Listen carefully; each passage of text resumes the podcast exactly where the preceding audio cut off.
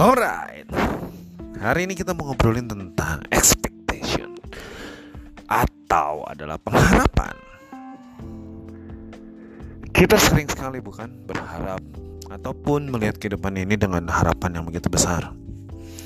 Ataupun semuanya itu dihitung dari berharap.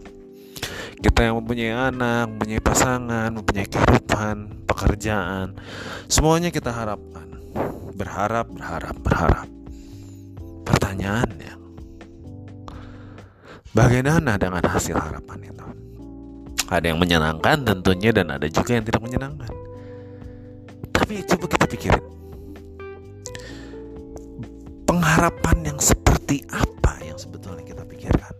Dan pengharapan seperti apa pula yang sebetulnya kita dapatkan? Banyak sekali kita salah berharap sehingga kita selalu mendapat pengharapan-pengharapan yang semu.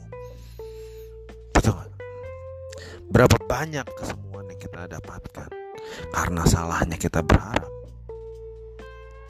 Apakah salah untuk berharap? Tidak. Betul untuk berharap kita perlu berharap untuk jadi hidup. Kalau kita sudah tidak berharap artinya kita mati. Tapi tapi lihat fondasi pengharapannya. Ke mana kita berharap? Bukankah kita sering kecewa dengan teman-teman kita atau komunitas ataupun yang lain? Bukankah kita sering kecewa dengan pasangan anak kita ataupun dengan dirimu sendiri, dengan diriku sendiri? Pengharapan. Lihatlah dari satu sisi yang mungkin sisimu sendiri, tapi juga lihatlah dari pengharapan yang benar. Lihatlah dari dia ada, ada apa sisi yang lain.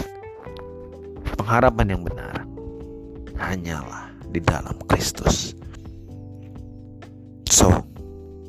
Teman-teman, taruhlah pengharapanmu kepadanya, bukan kepada dirimu, bukan kepada orang lain. Be blessed while. Be blessed. Ciao.